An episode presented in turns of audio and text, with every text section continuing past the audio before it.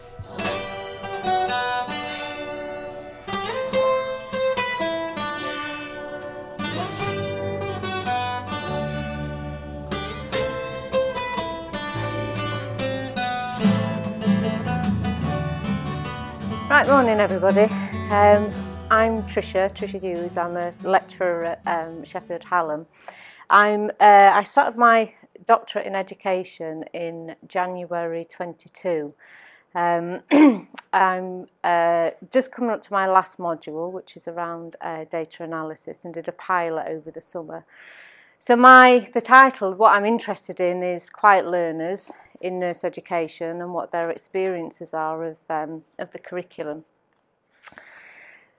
Uh, I'm interested for a number of reasons. First reason is I am a quiet learner, um, so I'm interested in um, how the people experience learning. Uh, but also because we there is an emphasis and over the last kind of two or three decades there's been a shift towards kind of active learning collaborative learning in the classroom um, and certainly in nurse education and health education, um, uh, this idea of interprofessional learning as well. So there's very much an emphasis on uh, learners and students actively participating and often the focus of active participation is on vocal and verbal participation. So that tends to be um, kind of how we measure whether people are learning or engaged. Um, there's a suggestion and some criticism around um, uh, measuring in that way, and there's a suggestion that that may become performative. So, learning becomes a performative action where students and learners feel that they need to prove they are learning by contributing in a, in a verbal um, in, in discourse and discussion. Um, and generally speaking, in education, somebody who is quiet, a quiet learner, is often seen as a problem. So it's seen as a problem that needs to be solved. Um, so I'm just interested in, um, uh, I suppose, looking at that really and seeing what that experience is for people. So the literature, um, there's a fair bit of literature in the educational um, uh, evidence, not tons, but enough. Um, but I've found is that there's lots of ways that we describe quiet learners. so um, quiet, shy, reflective, reticent, introverted, silent. But the general um, consensus is is that however we describe them, it's usually seen through the lens of a deficit. So quiet learners, however we describe them, they're seen as Um, quietness is often seen as a, uh, as a problem that needs to be solved rather than just a way of being and the way that people kind of choose to learn. So some assumptions um, that are made um, that have been talked about in the literature are that if there's an absence of talk, we assume there's an absence of learning. Um, people who don't necessarily uh, engage in the classroom discussion are often seen as students who are not engaging in the learning. There's also a suggestion that we kind of shifted away from this idea of social learning theory and what our expectation has become is that it's a sociable learning environment. So we're expecting students to socialise and not every student or learner wants to socialise and doesn't learn in that way essentially. Um, there's been some research about the way that educators view quiet learners, and that tends to be we tend to use words like non engager, passive, unprepared, misfits. Um, so um, the negative labelling um, around those assumptions has been found to have an impact on belonging as well. So quiet learners often feel as though they're not learning in the right way, that they need to change something about themselves essentially um, in order to fit in. The other um, stuff that I looked at is about the relationship between quietness and academic excess. So a lot of the research around active learning, um, active learning, so participation in the classroom, suggests that people who verbally contribute academically do better um, than people who don't. But there's also a relationship between conscientiousness, so that's a, an attribute that sits nicely within quiet learners. Quiet learners tend to have um, uh, kind of conscientiousness as a, as, a, as a quality, and that's directly linked with academic success as well. So there's this idea that maybe we need to look beyond just measuring the relationship between verbal contributions and academic success, and there are other things that we could start to measure. Um, and as well, for us to kind of think as educators about whether people are reluctant to participate or whether they're just simply learners who, who prefer to reflect. So, some of the research has involved and asked quiet learners what their experiences have been. Um, so, what they tell us is that they, um, they find that the expectation to socially engage in the classroom as they're learning is really frustrated, frustrating, and it often um, it often means that they don't learn because they're they're thinking about kind of their performance and having to kind of speak and thinking about when they should speak and is it all right to speak now and that kind of takes away the emphasis kind of like of what what what the learning in the classroom is about they often feel a, fresh, a pressure to fit in so kind of that has an impact on the sense of belonging there's been some of the research that says it's you know it isn't just discomfort that people experience but it's quite high levels of stress and anxiety which again detract from people's ability to learn some of the research has suggested that some people just prefer lectures over collaborative classrooms um, and maybe we need to kind of just accept that some people learn in that way um, There's, a, there's some other stuff as well around quiet learners saying there is an assumption they don't want to contribute verbally, but what they've said they found most useful is if they have space to talk, so often classrooms can be dominated by people who prefer to talk and are quick at thinking and answering. And what quiet learners are saying is that they just need a bit more space. They need three or four more beats to think uh, reflect, formulate what they're going to say, and then have the space to say it. So it's often that they've got things to say but can't kind of find the space in the room to say it. And what they've also said is that they quite like group work and quite like kind of talking at times, but they are quite clear that um, they like that to be structured. So saying to somebody, I'll introduce a concept. What do you think about that? Might be quite difficult for a kind of a quiet learner to find space to, to think about that and have enough space to think about that. But they like group work that is quite structured, so they have specific questions that they need to answer. There's also something about the number of people in the group as well. So they suggest that kind of four or five people feels all right because they seem to be able to find the space. More than that, it becomes a bit intimidating for them and they kind of feel that they're often in a position where they can't find um, enough space to speak basically. So I'm particularly proud of my drawing of the umbrella. Um, but there's lots of different reasons why people will be quiet as well. So it's not just always a learning preference. Um, some people will be really anxious about speaking and want to be able to speak um, and want help with that, maybe want some direction or some support about how to speak out in class. Um, there's also some research that suggests kind of things around um, uh, background, social status. If people are the first person in their family to be at university, they're not sure about navigating that world, so kind of might be a bit more reticent to speak out. So there's lots of different reasons um, why people are quiet. I guess the, the message is, is that some people just are quiet and that's their preference. So it's not always a problem that needs to be solved. So I did my pilot over the um, over the summer and wanted to um, invite students who recognise and identify, self-identified as quiet learners um, to come and speak to me about what their experiences are. So this is the this is the flyer that I sent out to our third year mental health students, um, and I just collected some um, some common themes from the literature and try to put a bit of a positive kind of spin on it to think about kind of for people to think about what their qualities are did they identify with this? And if they did, would they come and speak to me about, um, about their experiences on the curriculum? So the gaps in the literature, um, it's not been explored within nurse education in the UK that I know of. It's been um, um looked at in, um, in the US. Um, I wanted to, you know, the, some of the gap is around our knowledge around active learning.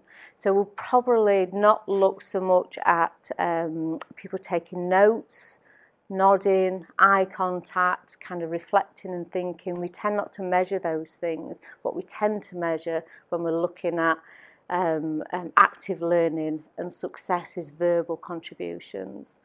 Um, so there's this idea that subtle engagement, maybe that needs some measurement as well and some focus. Um, and as well, if we are going to um, adhere to and, and you know, um, be driven by a student-centred approach, then we need some balance between quietness and talk in the classroom. So specifically for mental health nursing then, um, listening skills, great quality within mental health nursing because of the relationship between kind of therapeutic relationship and recovery and all the stuff that therapeutic relationship is around kind of people's ability to listen give people space um so their qualities that perhaps we don't appreciate currently in the classroom um for some of our quiet learners um student-centred curriculum, so we need a bit of a balance. So we don't want people to stop talking. We just need the balance of kind of giving other people a chance to speak as well. And seeing, seeing quietness as a quality as well, and maybe having a different perspective on that.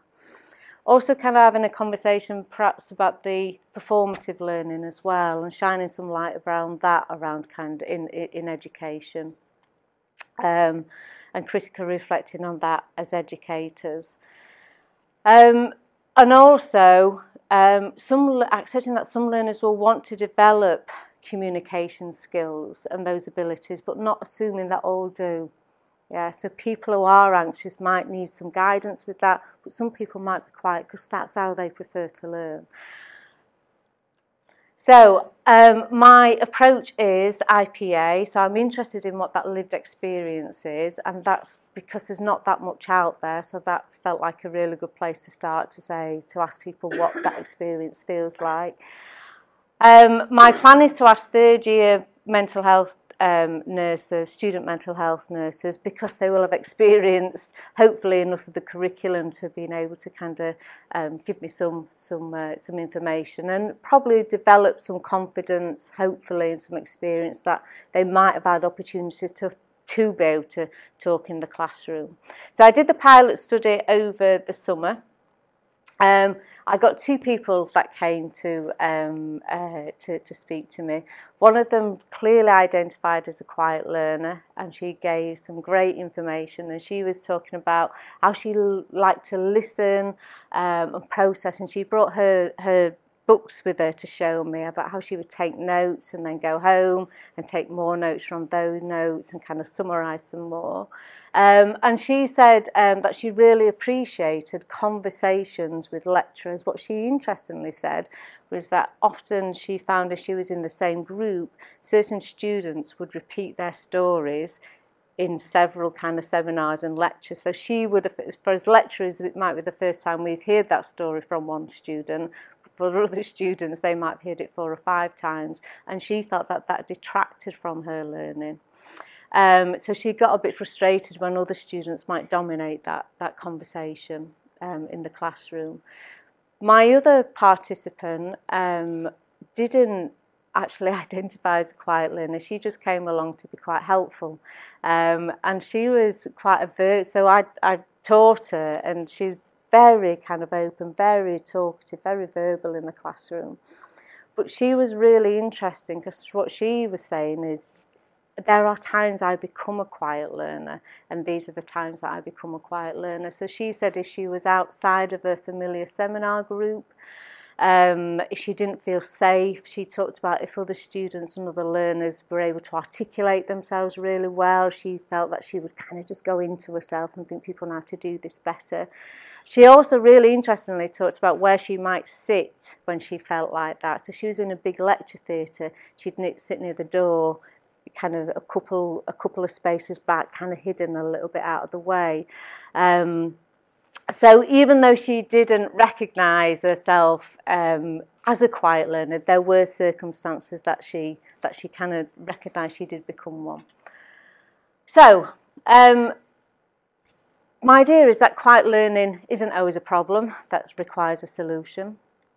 Um, and hopefully what this will contribute to once I've done the study and written it up etc um, will uh, allow us to kind of think about what our assumptions are in education about quiet learners and ask ourselves questions about whether we design a curriculum and whether we design learning with quiet learners in mind rather than just necessarily um, thinking about um, students and learners who prefer um, like an active an active classroom.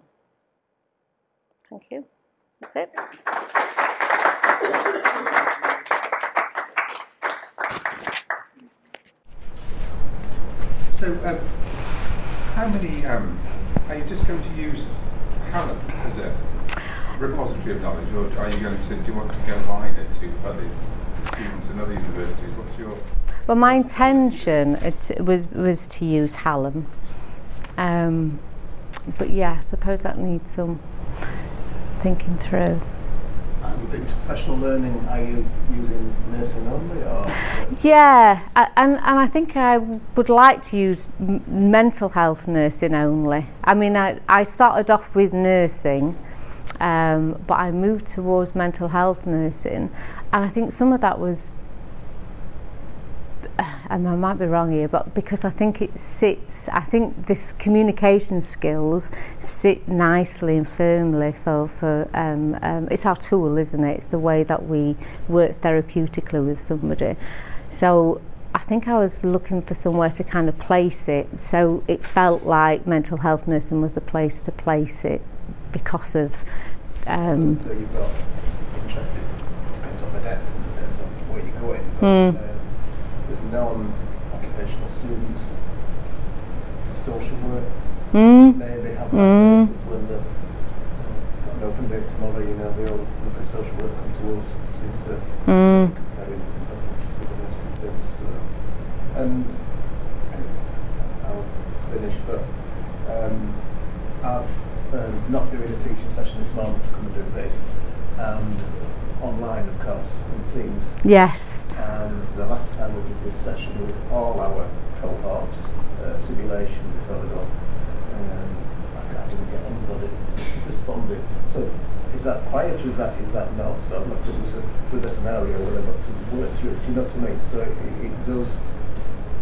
considered online, or is that just a do you know it started to be honest Steve with online because I think these conversations were happening during COVID um, so we were having conversations about non-engagement because we just got kind of these blank black screens and nobody kind of did engage so I suppose I think that's where it started um, but I, ha I suppose I have but yeah I, I, I It's not something, as this is a personal reason, it's not something I'm particularly interested in in Zoom. I suppose the interest is in the classroom because I think a lot of people will become quiet learners perhaps on Zoom for various reasons. Yeah.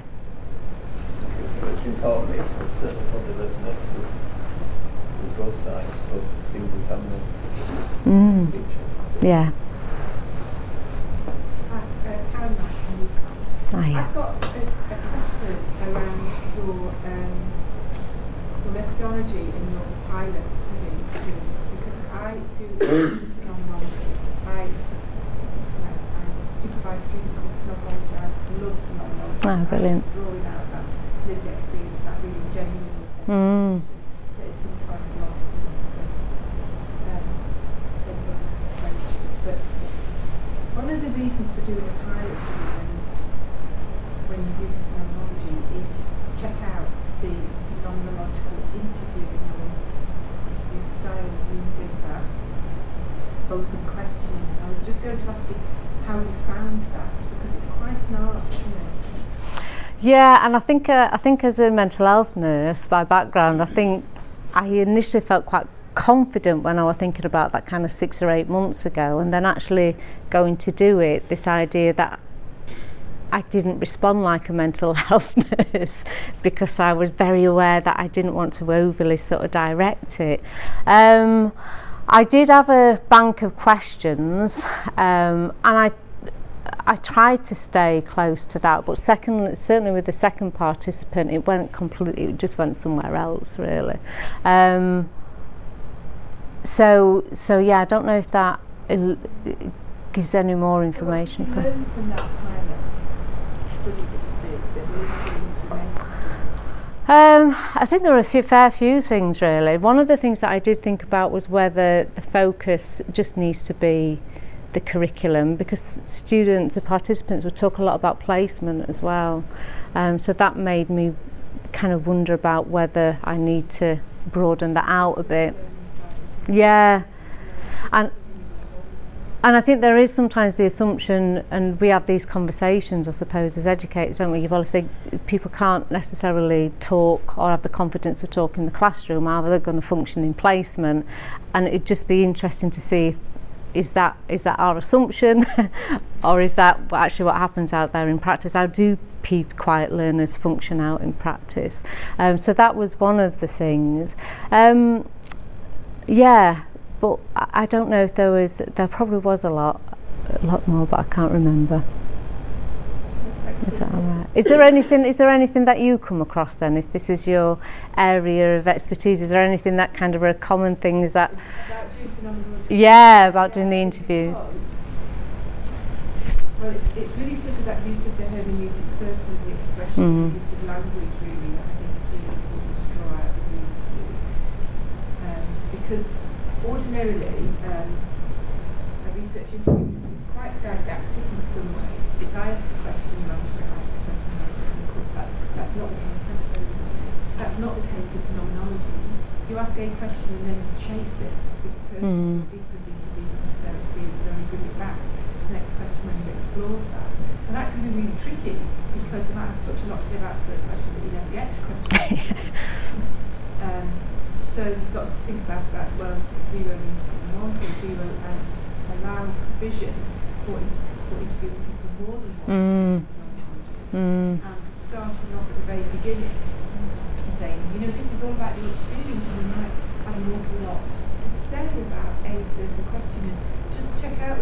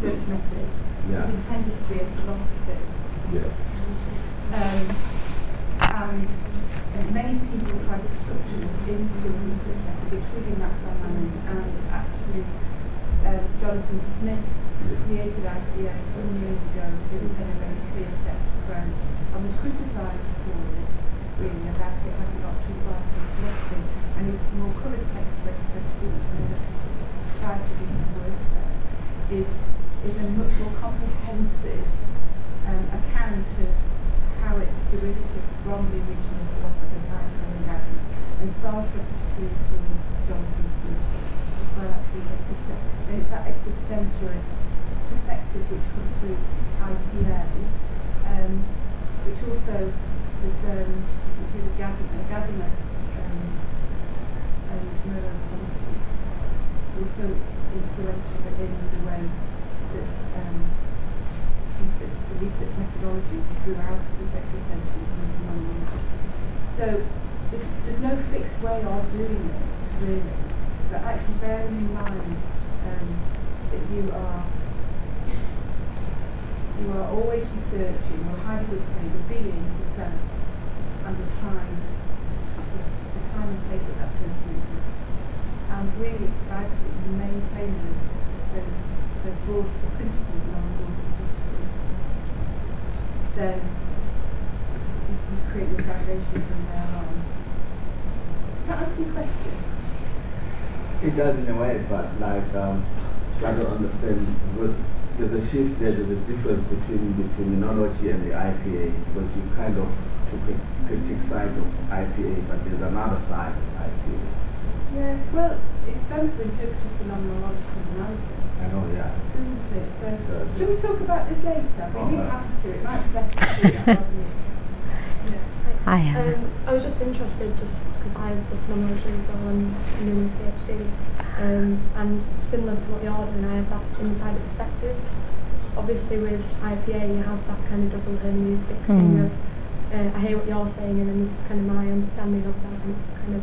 the research and the participant coming together.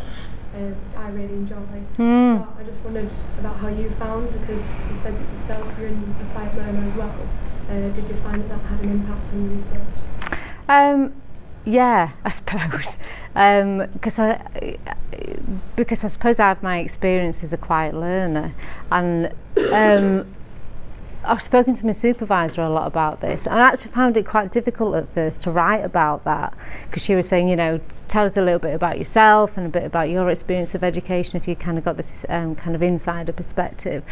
Um, uh, but yeah, I think I think it's just something I I uh, you know as I've done the data collection, I suppose I was particularly kind of like conscious of it. And what's really interesting as well, we had a session a few weeks ago with our kind of ed doc group, and I had to show a piece of um, of data, and what I got from the data was um, uh, uh, that one of the participants was saying uh, my interpretation was that she didn't have space is what I interpreted like this paragraph. And she was saying, um, there's a paragraph where she was saying she liked to listen to the lecturer, didn't like to listen necessarily to the students' ex um, kind of explanations because she'd heard it time and time again and felt it was kind of domi uh, a bit domineering. Um, and, uh, and interestingly, what colleagues in how they interpreted and saw that was entirely different because they said oh look, she she doesn't want to kind of uh, uh, what the, what were the words they they use? Um, she doesn't want to kind of co-produce knowledge, and she just wants to be fed knowledge.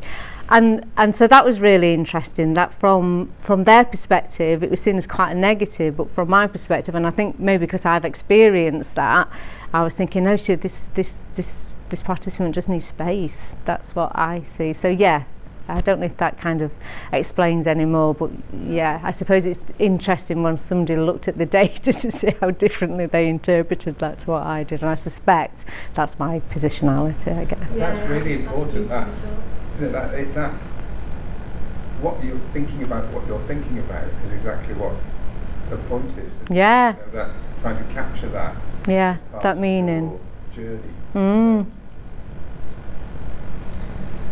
Ah, yeah. you sort of touched on this a little bit earlier, but I was just thinking about um, the way you described at the start that being a quiet learner is often seen through a sort of deficit lens.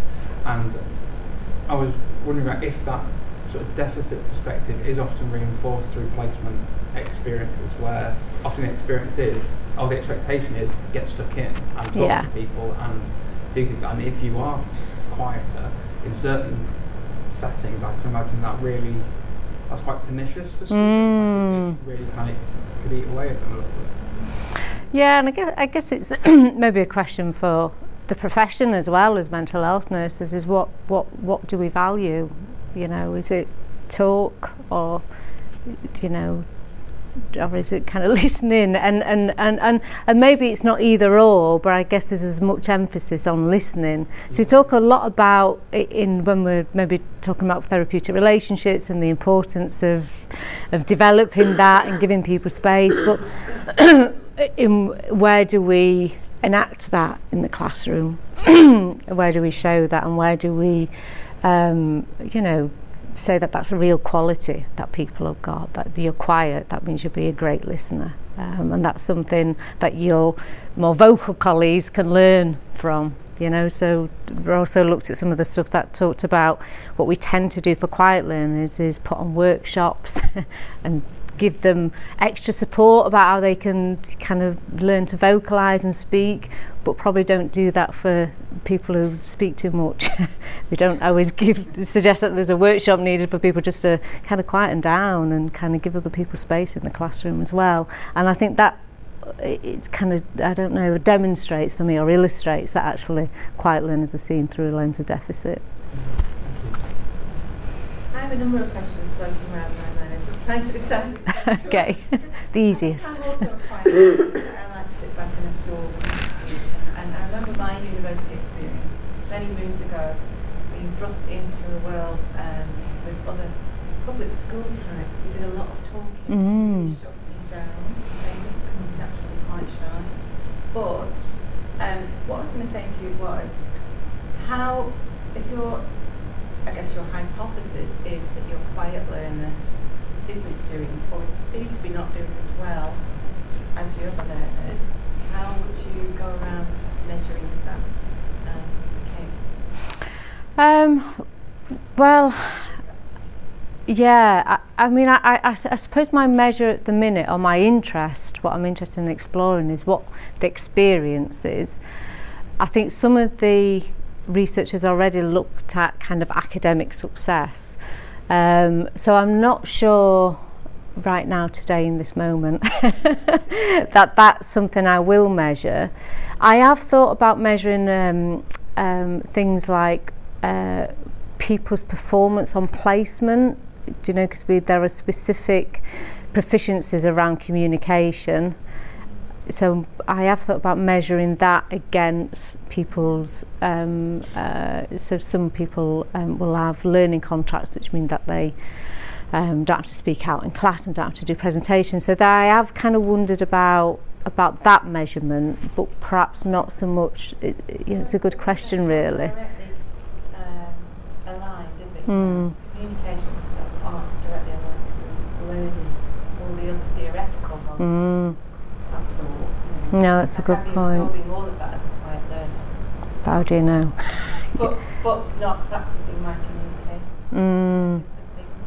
Mm. Mm.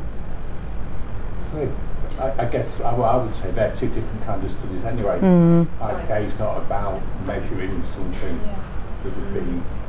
Well, maybe that's some kind of postdoctoral yeah. thing. Yeah. Mm. You know, the emphasis is on people's experiences, I guess, of this this stage. Mm, yeah. Um, we have a real diversity in the classroom. Have you had thoughts about that? Yeah, um, I think a lot of the, and I think that's been one of the difficulties, Steve, is that there's so many reasons why people are quiet. Um, so I started off looking at introverted learners, so looking at temperament. Um, and, um, and then thinking, well, do I just want to look at temperament? And, and maybe I do, but a lot of the literature was around, um, you know, the other sort of cultural um, influences, influences around um, social class, gender. Um, so I'm not sure I've got a, a, an exact handle on that at the minute, and I think that um, you know, my question has changed. The title of my question has changed a number of times. Introverted learners, and I went to silent learners, and I've gone to quiet learners, and um, but I don't know. The more I move away from it, the bigger, the bigger the the population of quiet learners are, and the different motivations.